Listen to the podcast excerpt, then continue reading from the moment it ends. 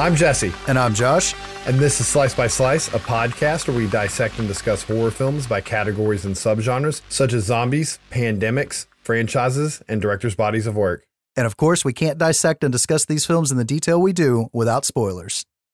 So, Demons 1 was late as hell.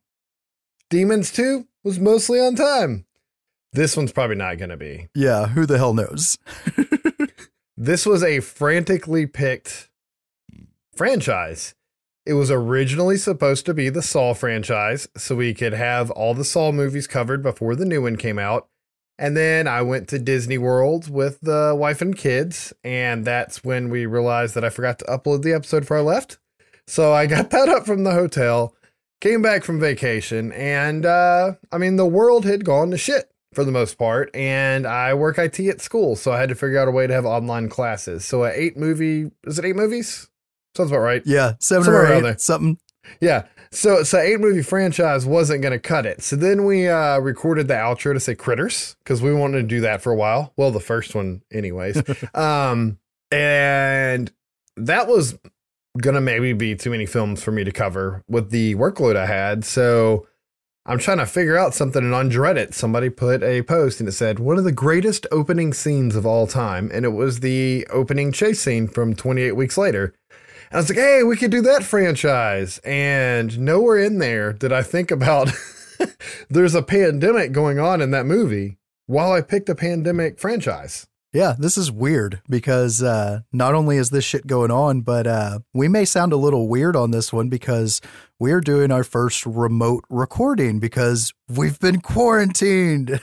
We're isolated, and the city we live in actually has gone to shelter in place, right? But yep. We were going to do this anyways because we live so far away and it's hard to do. But if we sound odd, it's because Josh is in the actual studio with a shitty mic. And then I'm in a guest bedroom at my house on a good mic because we own like a weird hodgepodge of the equipment. So Josh has like awesome mics at his house and no interface took up. So it's just kind of funny. And he's sick. Well, I have the nice interface, but then it's going to sound like a jet running in the background the whole time. For the record, I had to turn my air off so that we didn't have that jet sound going on here. So I might get a little bit hot, but my laptop might also kick a fan on. Also, you might hear any of my three children in the background randomly. So we're going to apologize in advance for background noises. But I mean, hey, we wanted to bring an episode out, so we're going to try it. And this might be the way we have to do it for the foreseeable future. Yep. By the way, when I say Josh is sick, I don't mean coronavirus sick. It's his damn allergies. Yeah. I've been taking my temperature, and the only other symptoms that I've had have been stress-induced. This episode's probably going to run long, and not because we're going to discuss the movies for too long, which might also happen, but we haven't seen each other in a bit, and there's just a lot going on in the world right now, and we've seen movies because we've had more free time on our hands. Yeah. Speaking of which, I'm finally up to date on movies. I've seen both The Invisible Man and The Hunt, but it's because Universal was cool enough to make it where you could rent that shit at the house. Yep. I mean, that's really awesome. They stepped in and did that. My kids got to see Onward, the new Disney movie. They wanted to see that really bad, and Disney did the same thing with that. I like this rent a movie for $20 for 48 hours and watch it with your family. It's cheaper than going to the theater. Oh, well, or even cheaper for unscrupulous people. Ooh. That's not us. But you still need to see Color Out of Space and VFW. So we'll have to talk about those later. So VFW, I'm going to try to just squeeze in sometime this week or weekend, I think. I might save Color Out of Space for when we do Lovecraft, because I want to do Lovecraftian movies soon for a genre. Oh, and like actually cover it? Yeah. Okay. I mean, is it cover worthy? Will you give me that?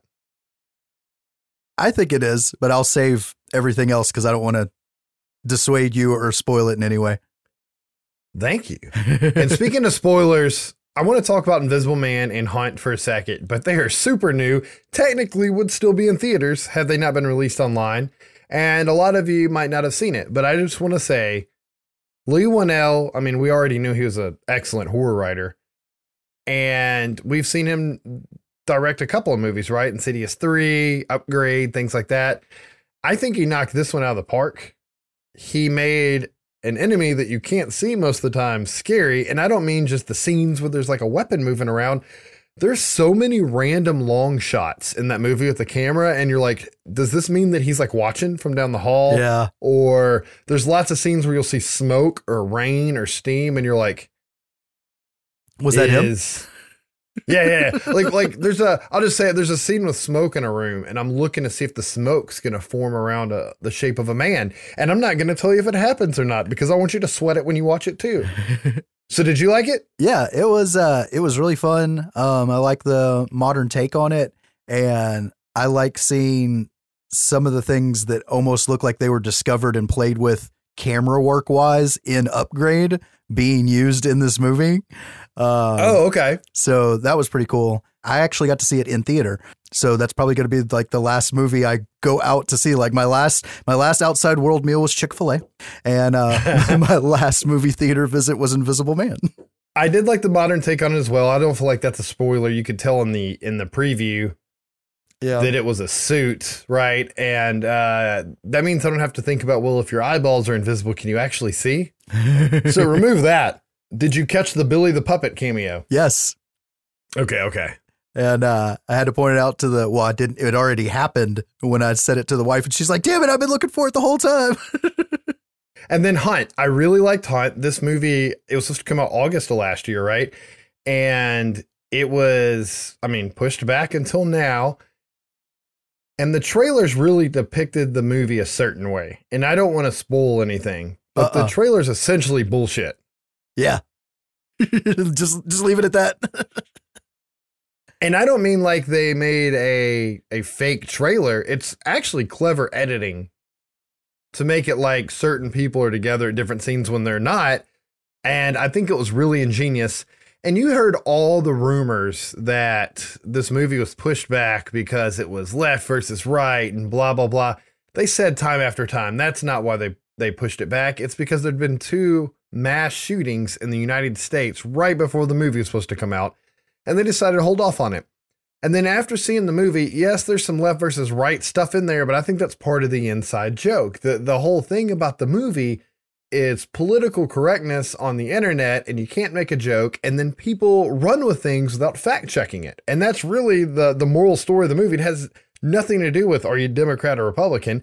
That's in there a bit because in our real life, that's how that ties in to not fact checking and political correctness, but they perfectly displayed it on the movie. I felt like, oh yeah, it was social commentary in the vein of South Park is the best way I can put it. Just where how something can be removed into something that you think at a glance is A or B, and then realizing what it's actually trying to say and being like, oh shit, this means more than face value. And there's message in there, but I don't want to spoil what was my biggest surprise about the movie. And I know you don't want to spoil what was your biggest surprise about the movie, but I was so happy about it. And I do have to say, I like the first half of the movie better than the second half though. I got to say that. It was just a really fun movie though. I'm not saying it's one of the greatest horror films of all time, but it was a fun watch. I'll gripe about the CG blood a little bit, but that seems to be happening more times than not. Yeah. But, it's good. I don't know if you guys have noticed, but I've been kind of putting in the show notes when we recorded an episode to try to put things in perspective. And I think it would probably be really good to say it verbally on this episode, but we were recording this on March 23rd in isolation. And it will be uploaded one day. We're going to try to get it up on time. We're going to try to get it up on the 27th, which is, it's my daughter's 5th birthday, actually. But, it might be a day or so late. I'll do my best. Like I said, these are crazy times. And I don't know, some podcasts might not can even record right now. Yeah. And what's extra jacked is, you're getting to be part of the solution and flattening the curve and staying out of public. My job is considered an essential service. So for the time being, I'm still going to the office. Just stay healthy, man. Stay clean and wash those damn hands. Don't touch your face. But now that we, I'm watching Josh on like a video conference call and he's just rubbing his face. It is so hard to not touch your face though, isn't it? I know, right? It's like, and they tell you not to, and it's like, I got to do it more. I know. Especially when you're at a store, like you just have to get something and you grab it off the shelf and then you're like, you got to scratch your mustache. I can't tell you how many times I've almost shaved my beard and mustache off just so I don't feel like I need to scratch my face as much. But speaking of spreading germs, that's our segue, huh? We got to jump into this 28 Days series. So Danny Boyle made this film, and if you don't know who Danny Boyle is, well, you're probably living under a rock. I mean, honestly, when me and Josh very first started realizing what film was one of his films. Because Josh and I got deep into IFC when we were like preteen and young teens. This is true. And Trainspotting, man. We love that movie. Oh, yeah. Okay. I'm trying to figure out where he's going with this. Because, I'm like, hey, I know that guy's name. And I purposely close your notes so I'm not distracted. Well, Danny Boyle made Trainspotting 1 and then, 2 just a year or two ago. He made The Beach. He made Slumdog Millionaire. He made 127 Hours. These are all huge films, award nominated and winning in some cases. And this isn't one of those cases where a horror director got famous and started making bigger movies. This was a guy that was already making bigger movies and wanted to make a horror movie. Okay. Alex Garland wrote the film, and he had written several novels, including The Beach, which he ended up writing the screenplay for The Beach. And I don't remember... I think that was before this movie. So that's probably how they got together. He also wrote the screenplay for Dread, which was like the Judge Dredd reboot, and Devil May Cry, the video game, the DMC version. Oh, really? And he wrote Ex Machina, which I don't know if you've seen that recently. It's a really good movie. I haven't seen it, but I know of it. Annihilation, the TV show Devs currently on, which everybody says is fantastic. I haven't seen it yet. And he's working on the Halo movie. So these are like big guys. No shit. Okay. But when they got together to make the movie, they wanted to base the disease off of Ebola. And that's why the eyes get red. And that's why there's the internal bleeding, which is vomiting really in this movie. But yeah. I mean, that's kind of where it was taken from. And Danny Boyle did a lot of research on natural disasters and virus outbreaks. And he would just look at documentaries and stock footage. And a lot of scenes in the movie are actually taken from like footage from like Africa, or, like this country after an earthquake and this and that, this country after this outbreak. And he used that for inspiration to frame a lot of the scenes. Okay. The notice board at Piccadilly Circus was from an actual event that had happened. He saw, I think he said it was in Egypt. I'd have to go back and look, but it was, it was like a woman around the board with all the "have you seen this person" pictures. And he used that. There's a scene where there's a deceased mother holding her baby. That's a picture from an outbreak and things like that. So he put real world things in there. Yeah, that's a bit more impactful these days. Yeah. Interestingly enough, Ewan McGregor was originally supposed to be Jim in this film. Oh, no shit. But they had a falling out after Trainspotting. Oh, and it didn't work out. They fixed it, obviously, because he's in Trainspotting too. They're buddies again, supposedly. But after the falling out, they're like, okay, we'll get Ryan Gosling to do it. Is this when he got fat? And I don't know. But he had scheduling conflicts, and they went to their third choice, Cillian Murphy. And honestly, he's perfect. I could see Ewan doing it, but I could see Ewan doing lots of things. So I mean, obviously Ewan could have done it. I couldn't see Ryan doing it, but Cillian was absolutely perfect.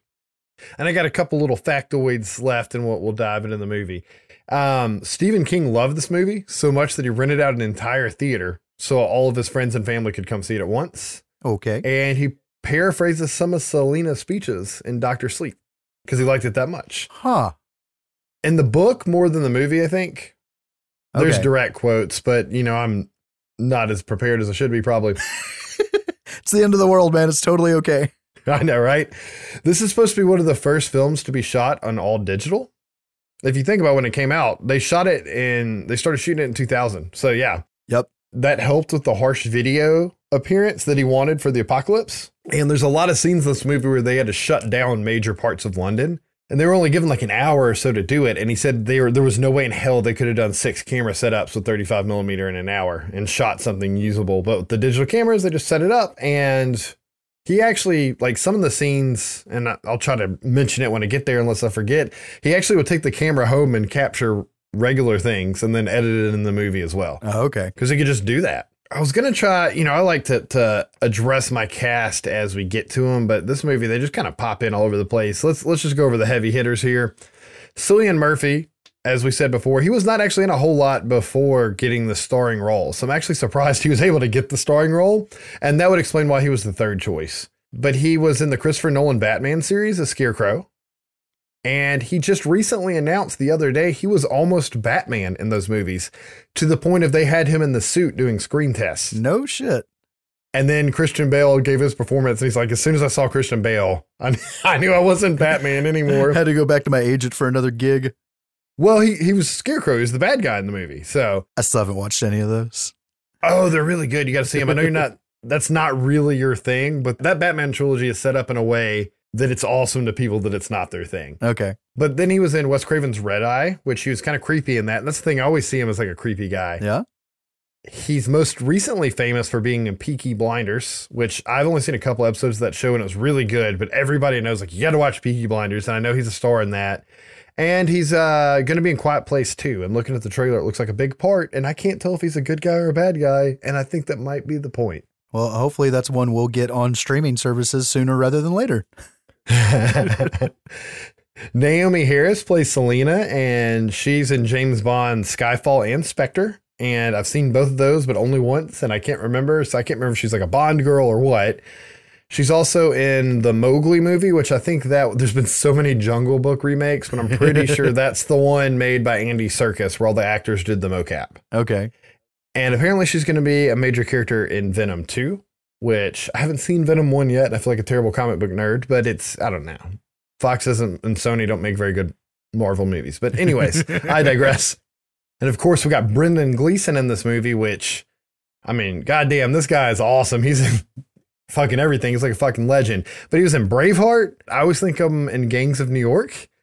Harry Potter, you can't forget he's in that. He's been in Edge of Tomorrow.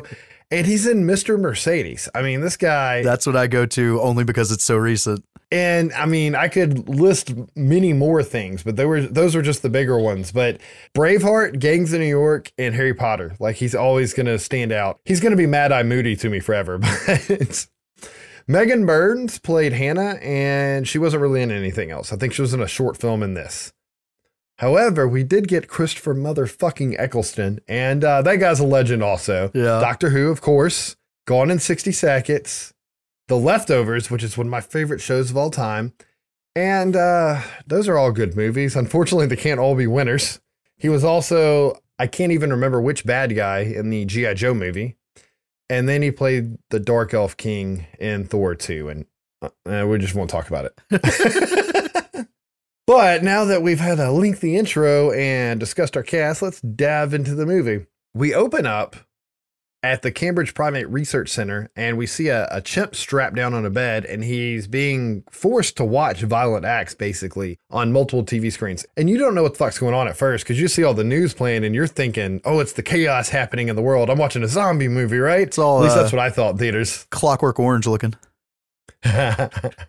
Did I ever tell you the one time I did this for extra credit in college? What, Clockwork Orange?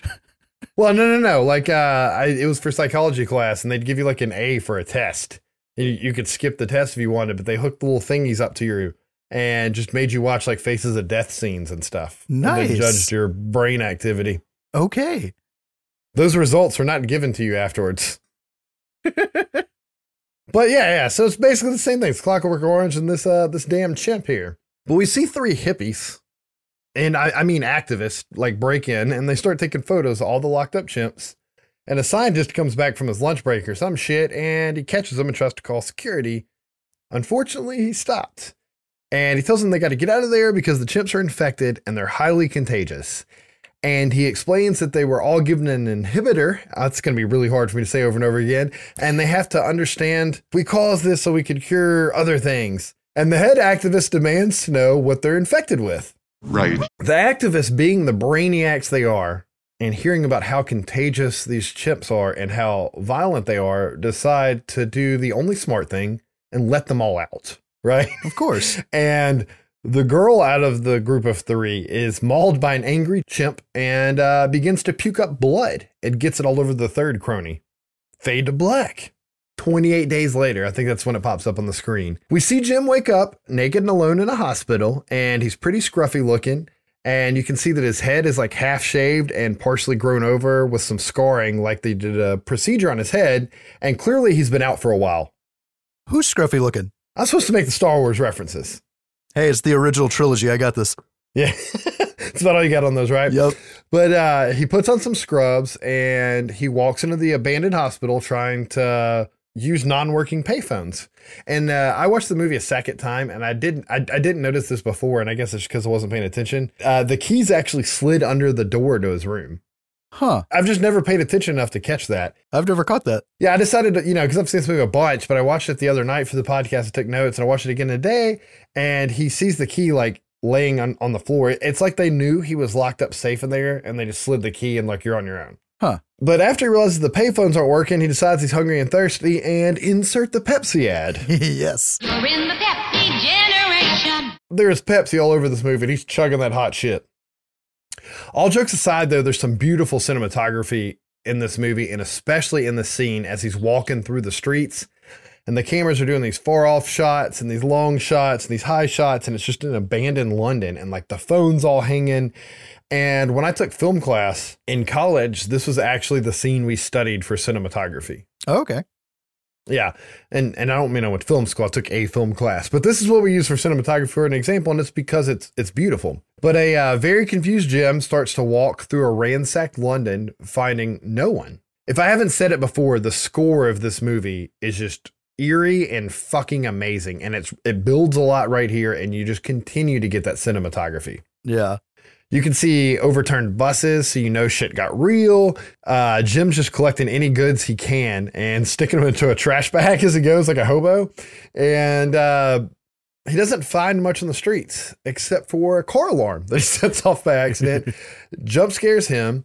And there's news clippings talking about mass evacuations and a board of missing dead people, and that's the notice board I was talking about earlier.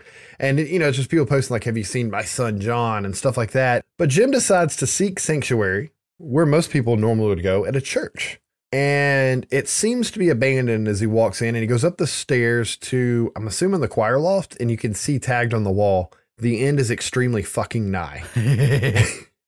And once he makes it upstairs into the loft, he looks down and there's just a massive fucking dog pile of dead bodies, right? And he's clearly disturbed by it. And honestly, I'm not sure how they all died. I don't know if it was like, well, I guess we're going to get to that in a second, really. Yeah. When you first see it, you don't know how they all die. You don't know if it's like a mass suicide or what, because you still don't really know what the hell's going on in this movie. Yeah. And I do want to say those bodies were college kids they hired for the day. College, like, they got them that kids. Day. Yeah, you mean the ones that are currently spreading the coronavirus because they couldn't stay home on spring break? College kids. Anyways, that one dumbass that's on the news. It's my spring break and I'm going to party. It's like, what the hell's wrong with you, kid? Herpes, syphilis. But Jim randomly says hello, and two of the bodies stand right the fuck up and stare at him. And they look shocked. And I hadn't seen the movie in a while, and I was like, I can't remember, are those people acting like they're dead, or are those infected? And they're infected. Jim starts hearing a rapping sound on the door near him, but he says hello again, and an infected priest busts out through the door at him, and he has to strike the priest with his bag of goods, and he looks pretty remorseful about it. Yeah. Oh, I shouldn't have done that. Jim busts out of the church, but he's chased by several of these rage zombies. I'm going to call them rage zombies. They're not really zombies. We'll get into that in a little bit. But when he runs from them, he's just going for dear life with no direction. And then he starts seeing Molotov cocktails being thrown at the rage zombies. And here's people yelling, get over here, and they're just firebombing these fucking zombies. And they get Jim to safety, and they blow up the gas station to stop him, right? And I think it was in the commentary, they pulled the proper permits to blow the gas station. However, no one notified the police or fire department. Nice. And there was a fire truck on site for accidents that was requested, but as soon as the explosion happened, everybody came hauling ass trying to figure out what happened. I either read it in an interview or saw it on the commentary, but yeah, it's definitely interesting facts. They can come rolling up yelling at the safety crew, hey, why are you fucking just sitting there?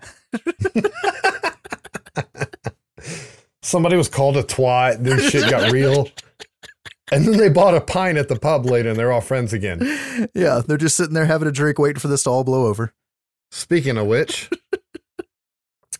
that's refreshing. But after the giant fucking explosion that I can only assume is going to draw more infected's attention, they get Jim into a store where they hide out and tell him a terrible giraffe lion joke that I don't even feel like getting into on this podcast, and then ask him a story. We find out that he was a bicycle courier and he got into an accident and then woke up in the hospital today. So shit happened. And honestly, I don't remember how the comic book started, but that's the beginning of season 1 of The Walking Dead, basically. Yeah. Rick gets shot, wakes up in the hospital, the apocalypse happened. So just try not to go to the hospital, guys. Apparently it causes the end of the world. And I just want to cover the zombie thing for some of you that like to listen to our voices and not watch any of the films. And these are not dead people. You get infected and you turn in 20 seconds, I think they say. Yep. Your eyes are red and you have uncontrollable rage to murder everything in sight. And sometimes there's biting, but that's just because it's primal, right? Primal attacks. Yep. It has nothing to do with eating, and that actually ends up being a downfall of these things later. And I mean, it's a zombie movie and in essence, and yes, they're mindless zombies, but you just shoot them till they die. They bleed to death. They can starve. Yep. The elements bother them. They die just like a person on PCP. Yeah, there you go. They're just on PCP and full-blown aggro. I've seen some shit. But after Jim tells them a story, he finds out that they're Mark and Selena, and they fill him in on how the outbreak happened. It's infected blood, and it spreads super fast, and they let him know that they heard Paris and New York were infected as well before the TVs went out, which we find out later is bullshit. Yep. Just want to throw that out there. They also let him know that there's no government, and he is the first non-infected person they've seen in 6 days. So the infection's been going for 28 days, and they haven't seen a non-infected person since day 22. And we're just trying to make it 15 days without kids going to the beach. They shut the beaches down at least. Maybe they'll do something about it. After the fact, it's just like Jaws. I know. This is a setup for a horror movie down the road when you're allowed to do it. Oh, dear God, yes. The last thing he hears is that their families are all dead, and his probably is as well. However, he wants to go check on his parents because he's like, no, there's no way they're fucking dead. And they tell him not to go out. They say there's rules. The rules are never travel alone and only travel during daylight. And he's so adamant about leaving. They're like, all right, sleep it off and we'll take you tomorrow on the next day. So just like in Lord of the Rings, they take their hobbit and they take him on a journey. Okay. And they very quickly travel to Jim's parents' house. It's very uneventful. And we just get more cool cinematography, and we find out Jim's parents are dead. They died together in bed, drinking wine with lots of pills, basically, right? They just took themselves out. They left a note on the back of a picture of Jim, and the note says, Jim, with endless love, we left you sleeping. Now we're sleeping with you. Don't wake up. Yeah, the whole thing's like an Alkaline Trio song. Speaking of which, did you see their 3-song EP they released the other day? I did not. Well, they have a new album they secretly recorded while Matt Skiba's, Blink-182ing it up. And they were supposed to go on tour with Bad Religion, and they had to cancel the tour. And rumors already leaked, they were going to announce the album on the tour and release it. And since the tour got canceled and there hasn't been an Alkaline Trio album in a while, once again, because Blink-182, they decided to put a 3-song EP out. So check those out. They're pretty good. Oh, hell yeah. I don't know if I've ever said this on the podcast before, but Alkaline Trio is my favorite band, so. Anyways, I had to figure out where we were at because we're on a music tangent here. It's what happens when we don't see each other for a while. Basically, Jim knows that at least his family died peacefully, and they all tell him terrible stories about how their families died, and nobody has a good story here. Yeah. Actually, Jim has the nicest one, and that's sad.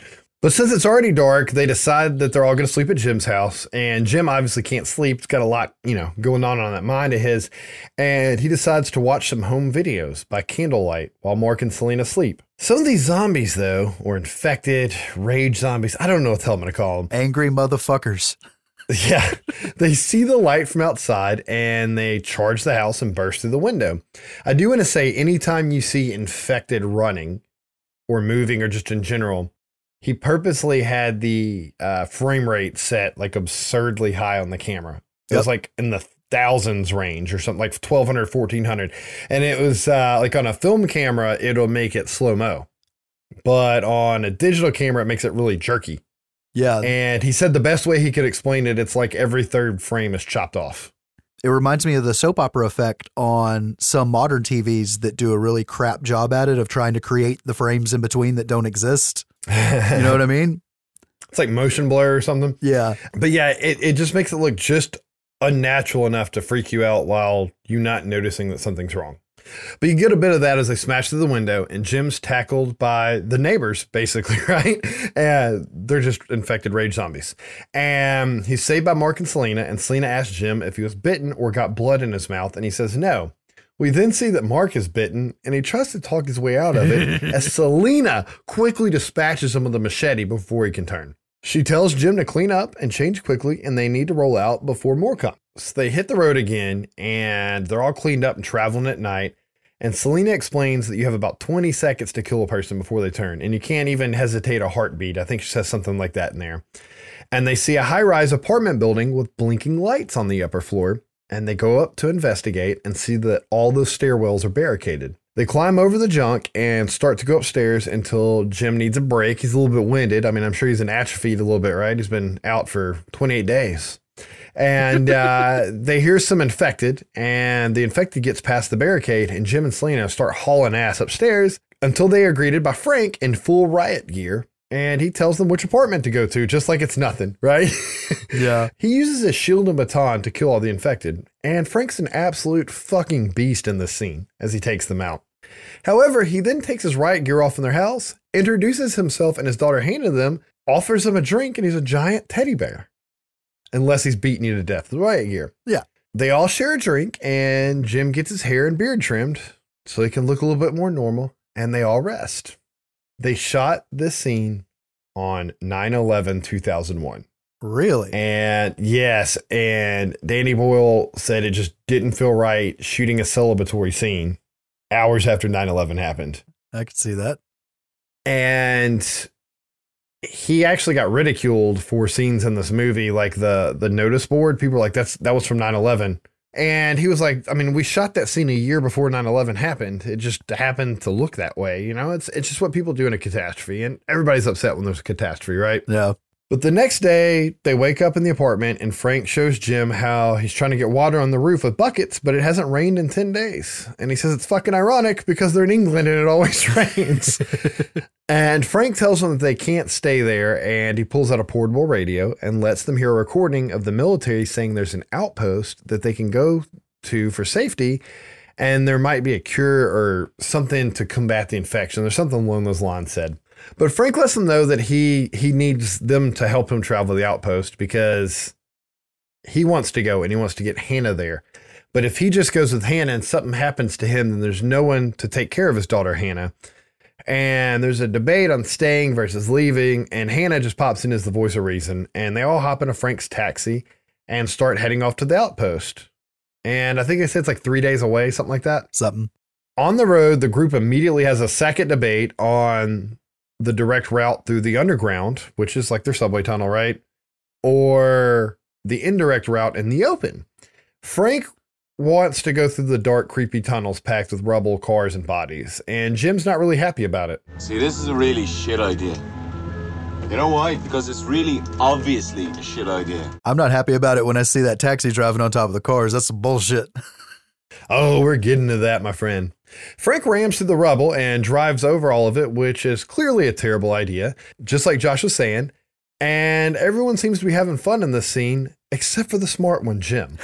The car obviously gets a flat, and they decide to get out and change it in the middle of the underground. And a swarm of rats run by that's being chased by an army of the infected. I really love that scene. Yeah. And they do the world's quickest tire change without jacking the car up. They just lift it off the ground like a fucking Mentos commercial and do it that way. Hop in and drive away safely. Wait. Do we have to explain the old Mentos commercials like we do payphones? They feel like they're just as old. Just YouTube it. It would make sense. I'm sure they're on there somewhere. And it was in a Foo Fighters video, right? Yeah. Also equally as old, though. But they eventually make it out of the tunnel safely. But as you can see, it was clearly a shit idea. After barely surviving their first stop, they decide to go and check out a grocery store, which remarkably has not been ransacked yet. And I can tell you that as stocked up as that store is, bullshit, because 2 days into there being a coronavirus in the United States, you couldn't get toilet paper to wipe your ass. I know, right? It's like none of these people have showers. I just know, like, after a state of emergency had been declared, you couldn't buy toilet paper, paper towels, eggs, milk, or meat. But all the non-perishable goods, like the rice and beans and canned goods, you could just buy them all you want. Yep. Some of us know how to survive.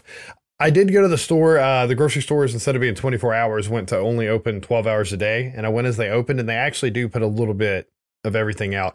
It's probably the same amount they normally would put to supplement what's supposed to be on the shelves. Yeah. And they're just, you know, trying to not screw up their supply chain. But if you get there early enough, you can actually get shit, it turns out. So good advice for anybody. Well, see, I'm crazy. So we topped off our supplies over a month ago.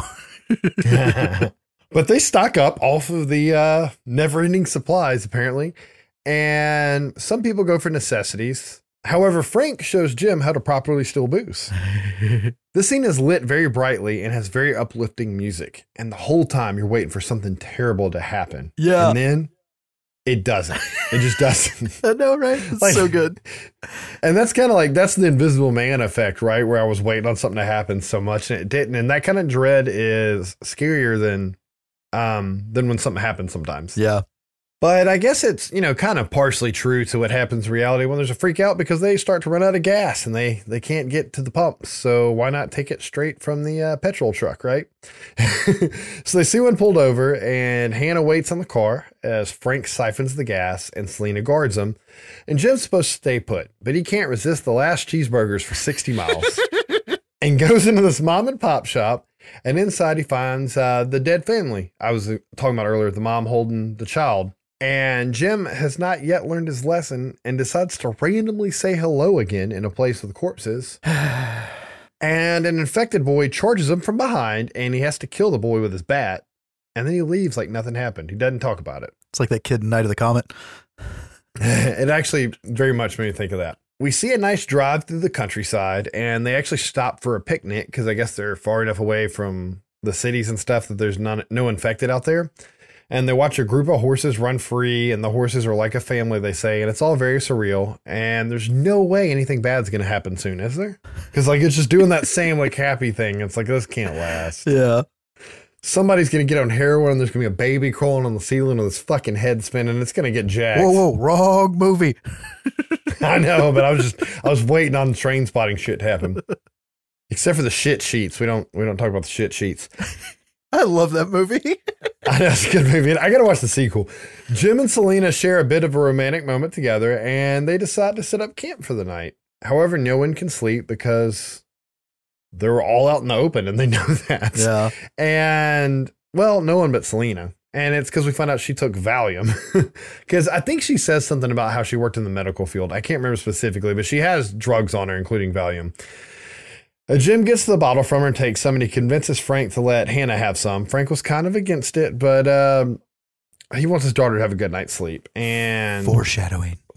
Frank is the smart one and decides to stay alert in case they're attacked. Oh. Jim has a nightmare that does not involve the baby, but it definitely feels like a Trainspotting withdrawal scene. He's alone and abandoned, and there's some fucking crazy sheep running in circles around him. And you know you're watching a Danny Boyle movie right now when this happens. The next morning, the gang gets back on the road after nothing happened all night. It's kind of like you're playing D&D and the DM rolls to see if you get attacked in your sleep. Nothing fucking happens. They survive. And they hit the road and have an uneventful drive all the way to Manchester, where the outpost is supposed to be. However, Manchester is burning to the fucking ground, so it's clearly been napalmed. They make it to the outpost blockade. They can't find anyone. And it's just an abandoned camp, military camp, obviously, but abandoned nonetheless, with food still on the tables. And there's some vehicles, but there's no sign of life. Frank goes from teddy bear back to beast mode, and in a very rhetorical way, asks if they have to go. Go fucking where?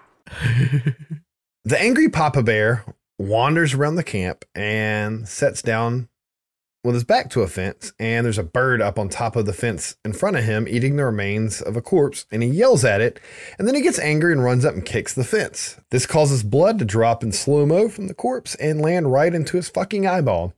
and he knows he's fucked. And he tells Hannah that he's sorry for losing his temper with her earlier and that he loves her very, very much. And she's like, "What's up, Daddy?" And she starts walking to him. And then he starts to pick her up and throw her away from him as he starts to turn. And it's a really emotional scene because Hannah knows what's going on. He's an amazing actor, and the way he does that turn scene is just heartbreaking. And he was a very lovable character. Like, I mean, they do a good job of setting the characters up in this movie with almost no exposition. And in the background, you have Selena yelling for Jim to kill Frank. Jim winds up his bat to go in for a swing, and you can tell he doesn't want to do it, and he might actually be going too slow to pull it off in time. And Frank just gets mowed down by Soldier's Fire. And they're telling him to get away from the body, and the soldiers roll in like hazmat gear, obviously. And they put him in a Jeep and drive him back to their encampment. Here we're introduced to Major Henry West. So close to having a reanimator name, but we didn't get it. And he's played by motherfucking Christopher Eccleston, who is fantastic in every movie, no matter if he's good or bad. Even in the shit movies he's in, he's still usually one of the better parts. But he lets them know that they have hot water and clean beds, and then they look like they could use both of them. Go ahead and get cleaned up. He's very nice and open to them. I wonder why. Uh-huh. Selena is obviously really upset about Frank, but she's more upset for Hannah, who just lost her father. And her and Jim are talking about this, and she's like, I don't know what to do for Hannah. And then they have like a hate kiss moment, and then she storms off in her own way. Major West gives Jim a tour of the complex, and he shows them a boiler where they get their hot water, their perimeter security, which is floodlights on a generator for nighttime, landmines everywhere, tripwire, barbed wire, whole nine yards. Their supply room and their kitchen, where we see Jones in like a pink cooking apron making a cake or something. That guy's fucking hilarious. It's a surprise. I know. He belongs in Dog Soldiers. Yes. I'm just saying. But most importantly, Wes shows Jim a chained up soldier that just turned 2 days ago. And Jim wants to know why he kept him alive. And Wes lets him know it's to learn from him. He says that he learned all the things that he's never going to be able to do for him again, which is useful. But he also says that he's learning how long the infected will survive without food. And that is also useful. So he still has a use, and that's why he's alive. Foreshadowing. That night, the crew of the soldiers sat down for dinner with their guest at a big table. Because they're basically set up in like a mansion, right? Or an estate of some kind. Yeah. And West is excited that Jones made an omelet for everybody. It's going to be a feast. However, the eggs have gone bad, so they're not going to be dining on those. He tried to cover it up with salt. They all start to speak about things going back to normal and what is normal and what is not normal. And then West decides to give his take on the current 4-week infection period and the 4 weeks before that and the 4 weeks before that. And there's no way I can say this line as well as Christopher Eccleston does, so I'm just going to let him say it. This is what I've seen in the 4 weeks since infection. People killing people, which is much what I saw in the 4 weeks before infection and the 4 weeks before that and before that, as far back as I care to remember, people killing people, which to my mind puts us in a state of normality right now. Sorry for the long clip, but he really does just say it so well, and I can't do the accent or anything. I wanted it done right. During the speech, though, we get quick clips of infected running through the field, and Hannah tells Wes she wants to bury her dad. And then we hear the landmines go off, and the soldiers immediately rally and jump to their positions. I was actually impressed how quickly they did it because it looked like a bunch of fuck ups. But they go straight into action. They're holding off the infected with their rifles and machine guns. Oh, and more landmines. There's plenty of landmines going off. And apparently infected bounce we see in the scene. As they all head inside after killing everybody, the soldiers begin to fuck with Selena. It's getting a little rapey. And Jim tries to stop them, obviously, and Sergeant Farrell steps in, and he's the one earlier they're saying who's kind of like a yogi or something. He's like the new age sergeant, and you could tell that he doesn't like any of the other soldiers.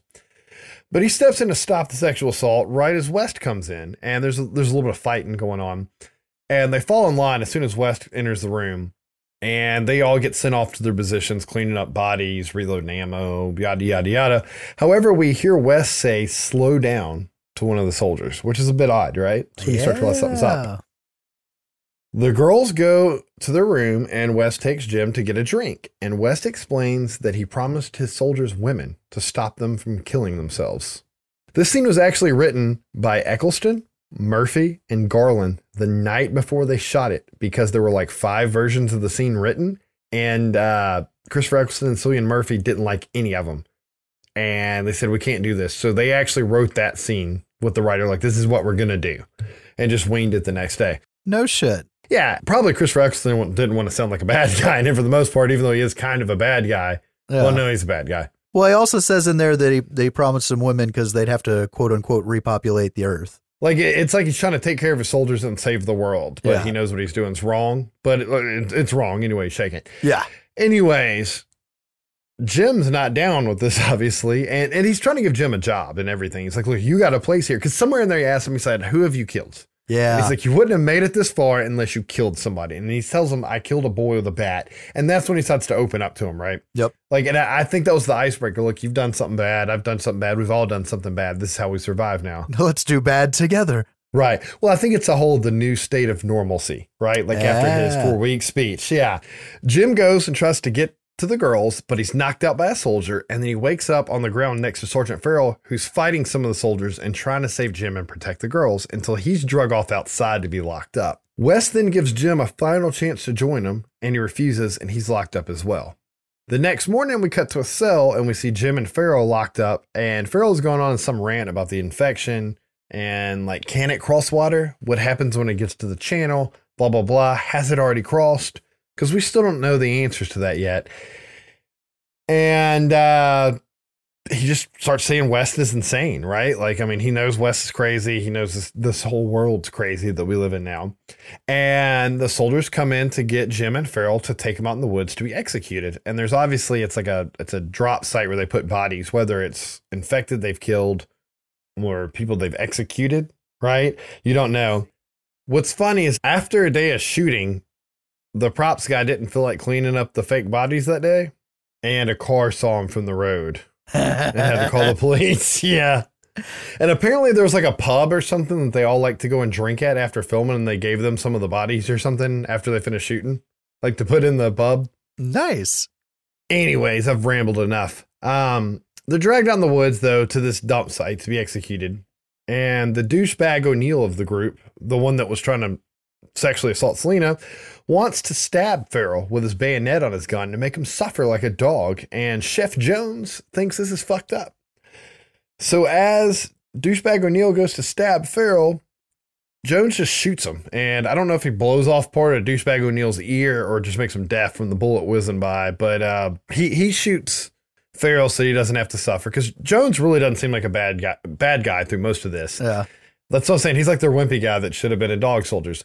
But douchebag's pissed and dives on Jones, and they start fighting. And Jim takes his time to get up and run the fuck away, and Jones notices it. So they get up and they start running off trying to find him. And you can see the pile of bodies in the background, and there's a body in a red shirt. And I'm like, Jim's laying there like a corpse, and I'm waiting on it to stand up. And then a different body stands up, and it gets me every time because it's not center frame.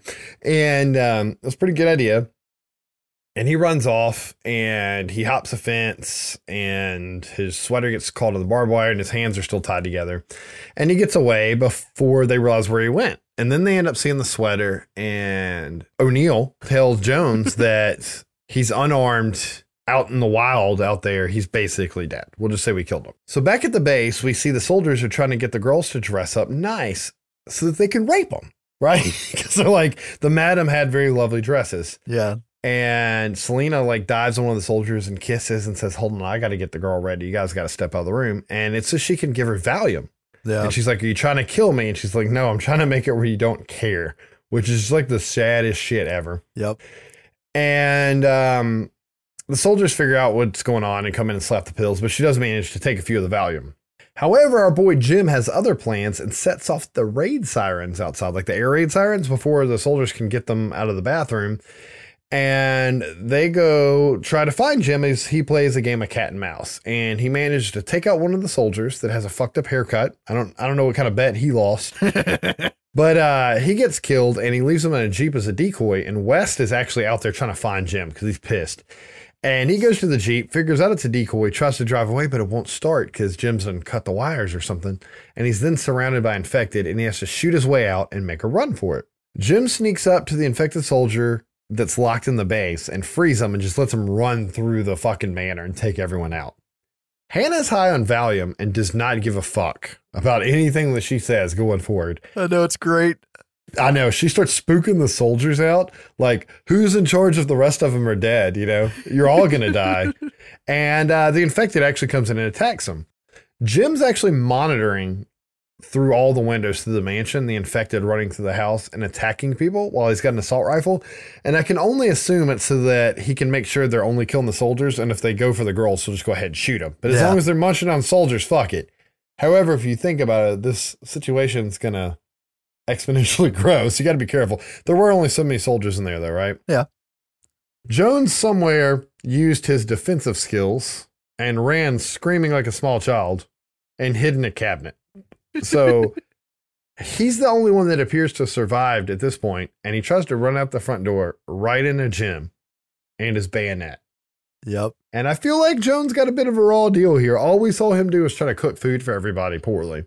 And he is kind of like the mousy one. I kind of feel like he's forced to run with the bad guys. But I don't know. He might have been keen on the rape. We don't know that. They just didn't show his participation level in it. Yeah. But you do feel like he's the child of the group, and he just got ran through.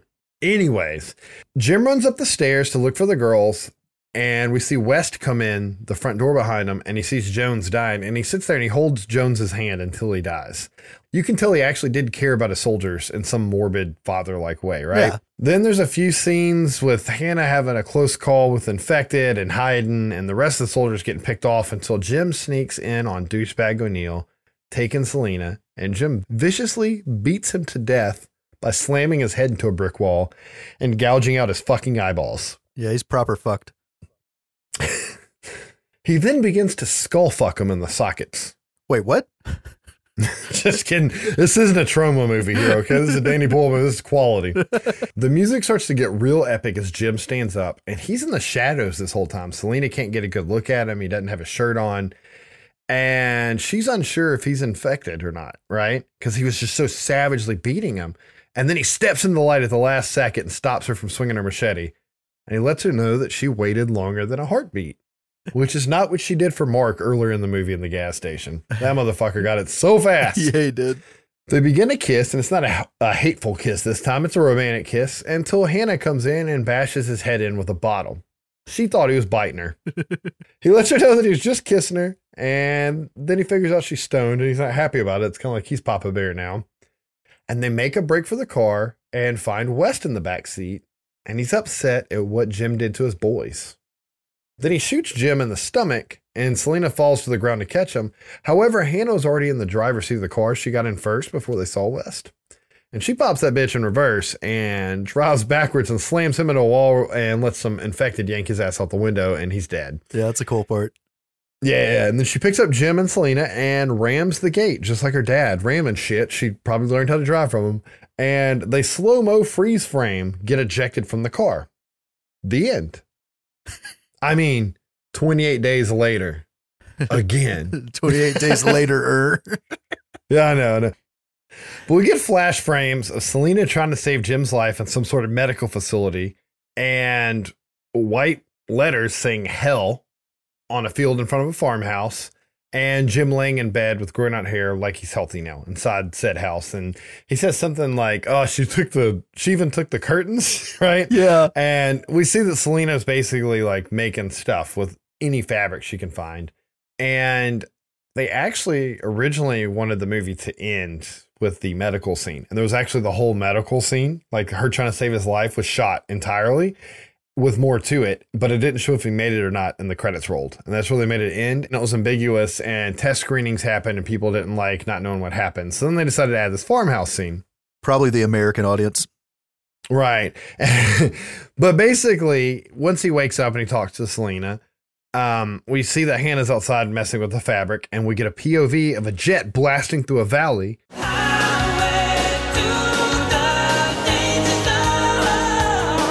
And we see emaciated infected dying all over the ground. Hannah grabs them and says, it's coming. And they're all acting like this is common for this jet to fly by. And Jim wants to make sure she for real heard it this time. And they all run out quickly with some fabric and set up the sheets to go from hell to hello. And we see our team doing jumping jacks right at the pilot and to show that they're alive. And he says, I hope that they saw him this time. And we hear some shit in Finnish, but the only word you can understand if you speak only English is helicopter at the end, right? Like send the helicopter. Yeah. Credits, the end. That's the end of the movie. I do want to say one quick thing. I think it's when Jim goes over the wall and he hits the ground and looks up, that's when he sees a jet. And yeah, he has that look on his face like, oh, that crazy fucker was right. There are still planes flying. Yeah, because Farrell was going on a rant about planes, and that was one of the planes. And that's actually one of the scenes where Danny Boyle took the camera home for the weekend, and every time he heard a plane, he ran out and he'd shoot it flying through the trees. Oh, okay. So he could get it just right, and that's actually from his like backyard at his house, or hotel, or wherever he was staying. So I'm glad you brought that up. But this is a movie I saw in theaters. I loved it then. I love it now. It's a little surreal watching it today. Obviously, the rage virus is way worse than the coronavirus, but the coronavirus is not just like a cold or the flu, like some people say. It's scary as shit and super infectious. And I don't know, just like I picked this movie by accident to watch during a pandemic, but it really just makes you think about things and shit spreading. And, you know, at least this is a beatable, survivable situation we're in now, whereas this shit was fucking hopeless in 28 Days Later. And me saying that just made me think of a random Stephen King tweet he did the other day. He was like, the coronavirus is not like The Stand because we can actually beat this one. Because people kept comparing the coronavirus to The Stand. And he's like, Yeah, I don't think we're going to go quite that far. But yeah, it's one of those that in these times makes you realize how tiny we all are on this rock. I saw it on DVD. I didn't see it in theaters. And this was before the zombie boom, you know, even though they're not quote unquote zombies, still there's a lot in there. Just like, you know, you brought up the beginning of The Walking Dead. Like this is a lot like it. And I don't know if I said at the beginning, this was 2003. So yeah, this was definitely before the zombie boom. Yeah. And I don't know, man, the first one I've seen so many times that it was just like, yeah, it's still a good movie, but I couldn't get sucked into it right now, like avoidance because of real world shit. Right, right. And then I made you watch it. Yeah, well, and then watching the sequel, and then the sequel's like, this shit's too real. For the record, Josh was against this episode. Well, see, and that's what's fucked up because I'm like, man, this feels like it's in bad taste. And then the wife gets on Netflix and it's like trending. Every fucking, end of the world movie on Netflix is what's trending. But we had already swapped from Saw to Critters, and I just needed a 2-movie franchise and saw a random Reddit post about cinematography. And I mean, I'm never paying attention to like if it's a holiday or what. I mean, hell, how many episodes have we had come out on Friday the 13th, and that ship has sailed and we haven't done that yet. Yeah. But I don't know. I mean, it is a pandemic, but it is not the same kind of pandemic we're experiencing in real life. I do want to say, even though they're not actually zombies, people still call them rage zombies. And Max Brooks, when he wrote the Zombie Survival Guide, he used to go on those college tours. I remember somebody, I saw him on a YouTube clip, and somebody said, well, what do you do? Like, all these instructions you gave are great for slow zombies, but what do you do if it's like the fast rage zombie? And Max Brooks' response was, oh, we're all fucked. I know I clipped on that one, but damn, that's funny. And I always like that response because rage zombies are scary as shit. And Danny Boyle felt like the brain-eating, flesh-eating zombie thing had been played to death, which is funny because this is before the zombie boom. And he just wanted to put a more realistic spin on it. So it has a lot of the symptoms of Ebola, but it's accelerated. Because Ebola, like I said earlier, the red eyes, the internal bleeding, it can transmit from chimpanzee to human, like all those things, like that's what it was influenced by. He just made it happen quicker and make you really fucking angry and kill everybody, which gave us a pretty frightening movie that is also like very artistically well made. And then it spawned a sequel 4 years later with 28 Weeks Later that it's a good movie, but it's not the original. See, I can't decide if I like one over the other one. Oh, really? Yeah. So this one was directed by Juan Carlos Fresnadillo, and it was written by him and Rowan Jaffe, I'm not sure on that one. We're probably butchering some names here, so sorry. Yeah, it happens. There were two other writers on it that didn't really do anything else. And there's nothing really else from this crew because they're Spanish.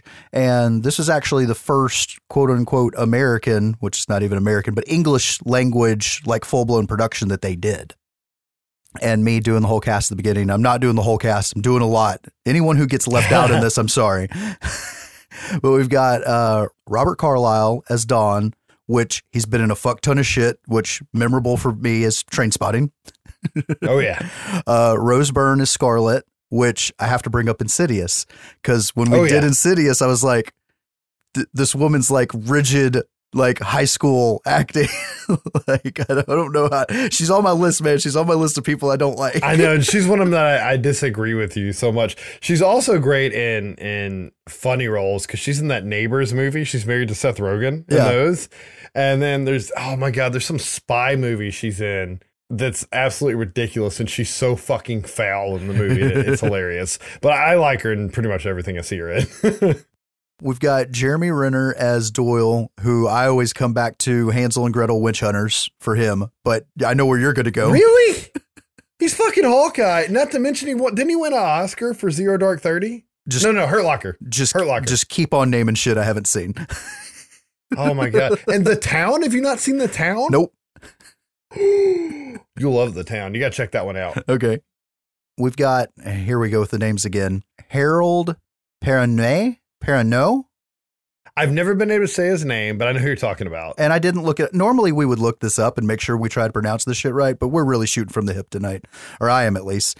Anyway, so he's Flynn, and I recognize him immediately. I'm like, he's somebody in the damn Matrix movies, and he was Link. Yep. He's also, I always think of him in remember the Leonardo DiCaprio, Claire Danes, Romeo and Juliet movie? Yes. Yep. He was Tybalt in that, and then on the Constantine TV show when it was on NBC before it got canceled, he was Manny the angel that always had to come talk to Constantine about keeping things in balance. Okay. So when we were covering Constantine, I actually pictured him with his giant angel wing standing in the street, and I'm like, oh, wait a minute, that's not the movie. My brain broke. Then shit gets real. We've got Idris Elba as Stone, who was recently announced that him and his wife have tested positive for COVID-19. So that's just fucked up right there. And that is immediately when Josh told me we were canceling doing this episode. And I was like, are we going to cancel every episode? No, hang on. Sick? I texted you and I said, should we do this? Yeah, I know.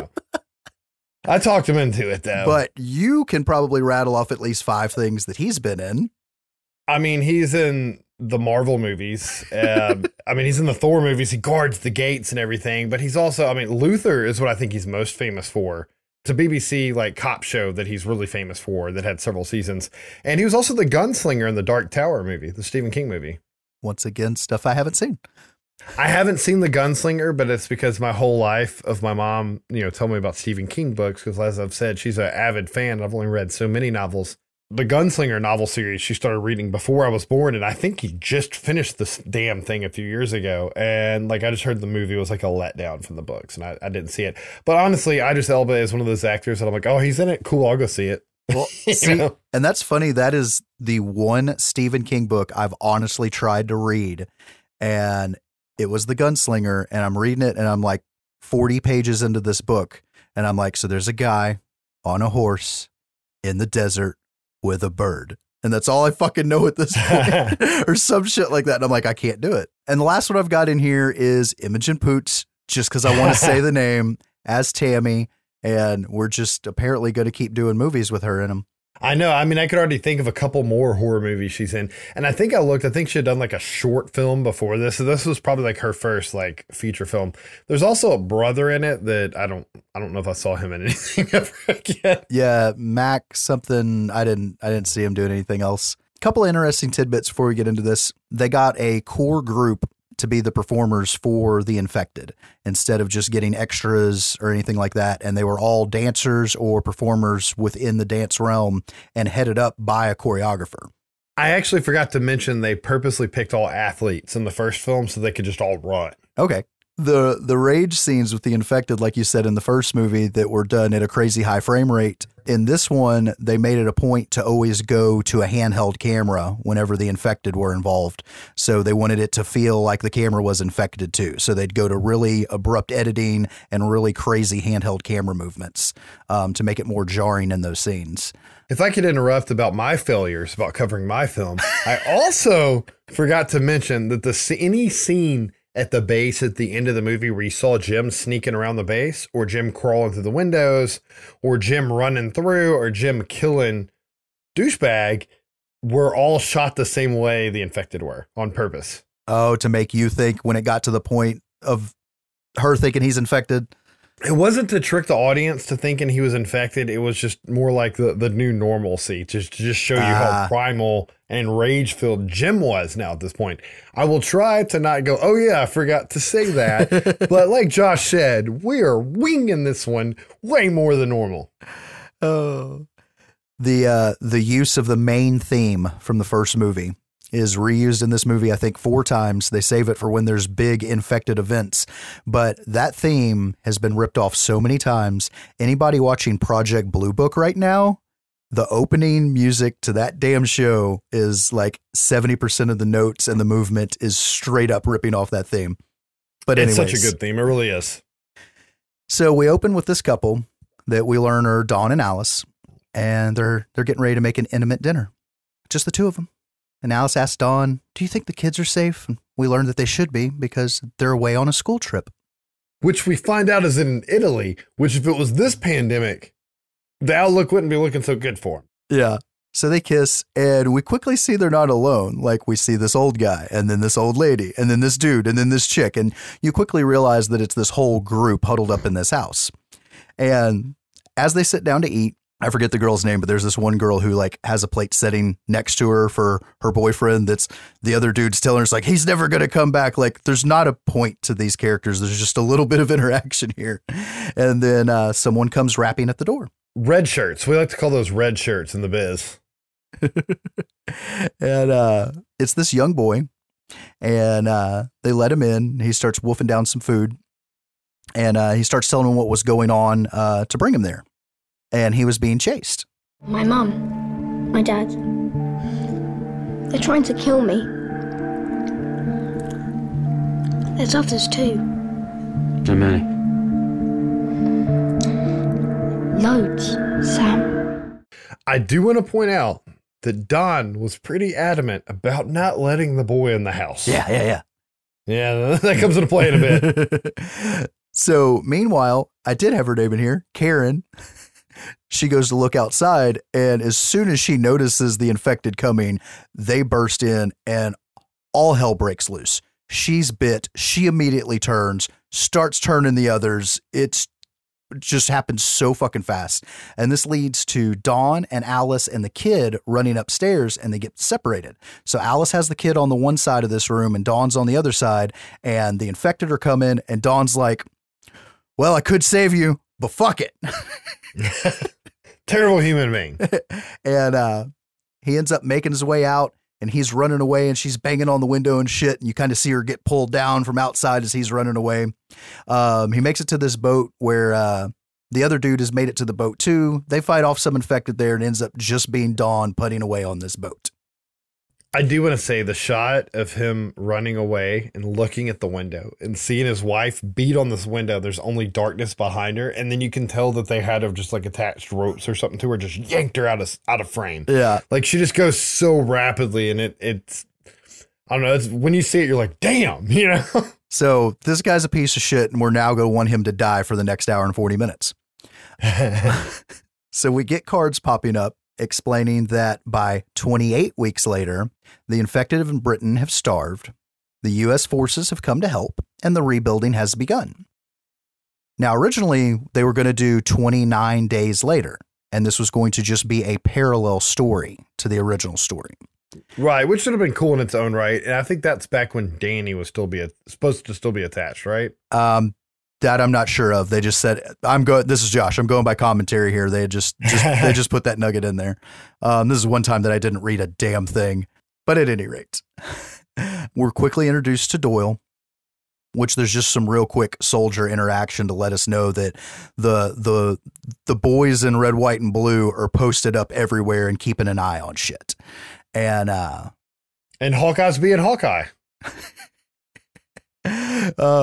We cut to the airport and we get a nice wide overhead shot and see this plane landing. Now, what they did in this one, the airport's one of the shots and a lot of the overhead shots of the city. Instead of filming, you know, everything at like 5 a.m. on a Sunday, they just said, fuck it, and filmed shit and went through and digitally removed everything. So they got I didn't know that. Yeah, they got rid of all the extra planes, all the cars, all the people. That's the trick they used a lot in this one. So here we get to meet Scarlett, and she's examining two kids, and it's Andy and Tammy. And we learn that Andy has Rise Against eyes, just like his mom. And I make that joke because the lead singer of Rise Against, Tim, I think his name's Tim, he's got one brown eye and one green eye, whatever that condition's called. I had no clue of that, but I do know that Mila Kunis has that. Does she really? Yeah. I've never paid close enough attention. I think on that 70s show, she wears contacts. Oh, okay. So he's got the eyes just like his mom. Foreshadowing. So the kids are taken to District 1, which is the Isle of Dogs. And this is the green zone. So this is the area where everything's safe and they're not supposed to stray out from this area. And they're going to be in quarantine for a little while, so to speak. Because basically they know they've cleared out every building, and this is all under watch of NATO and the American military. This area, right? Yes. And a quick little thing here. I meant to write down this guy's name, and I may try to find it by the end of this episode. There's a guy from Ireland, if I remember correctly, that was teaching in Wuhan when all this COVID-19 shit went down, and he was doing vlogs about it. And I recently watched a thing where he gets to leave Wuhan with some other people, and he's taken to London and put in an apartment for quarantine. And This part of the movie is just like that. Like, he's given his assigned room, and there's like food already set out in the room and stuff. It's really art imitating life, vis-a-vis whatever. It's fucking weird, man. But anyways, so the kids get reunited with Dad because he's kind of a big deal, and he's got his little pass card and everything. Yeah, you like what I did there? I'm gonna bitch about his pass card later, by the way. Okay, good, because when he gets to go every fucking where he wants to, that's some bullshit. I hope that's what you're talking about. Yeah, I mean, like, okay, so at a normal business, if you're like the head maintenance guy, or like even our main maintenance guys can get pretty much through any door, right? Because they have to go in and fix shit where I work, right? Whether they have to work on the HVAC or put in a light ballast, whatever the fuck, they need to be able to get in there. However, in a military base with biohazardous materials and infected people, you shouldn't be able to get into the medical rooms. And for some reason, this jackass can. You know what? Now that I think about it, okay, I have to be very vague here. With what my company does, we have public areas that everybody can go to, that we have access to restricted areas. And even though we don't need to, we can get to radioactive material in public spaces with our badges, and we don't work on it. Was it ran by NATO though after an infection? Yeah, that's the difference here, is it is not a military base. I'm going to finish derailing you right here, but I do have one question. Have they mentioned at this point that basically, or did we say the infection was 100% contained to just like this part of England, right? Yeah, I did say that part. Okay. But as the kids are reunited with Dad, we see Scarlett expressing some concern about the children being brought in. Like, whoa, we didn't talk about this. And what'll happen if the virus comes back?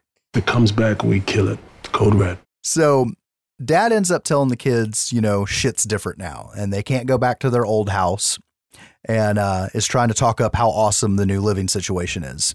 And he sits them down and does the inevitable and explains what happens to Mom.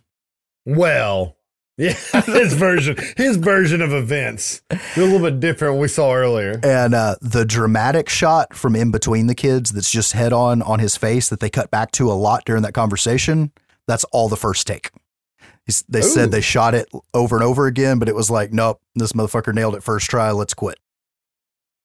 So the kids know what's up. This is their transitioning phase into the new life.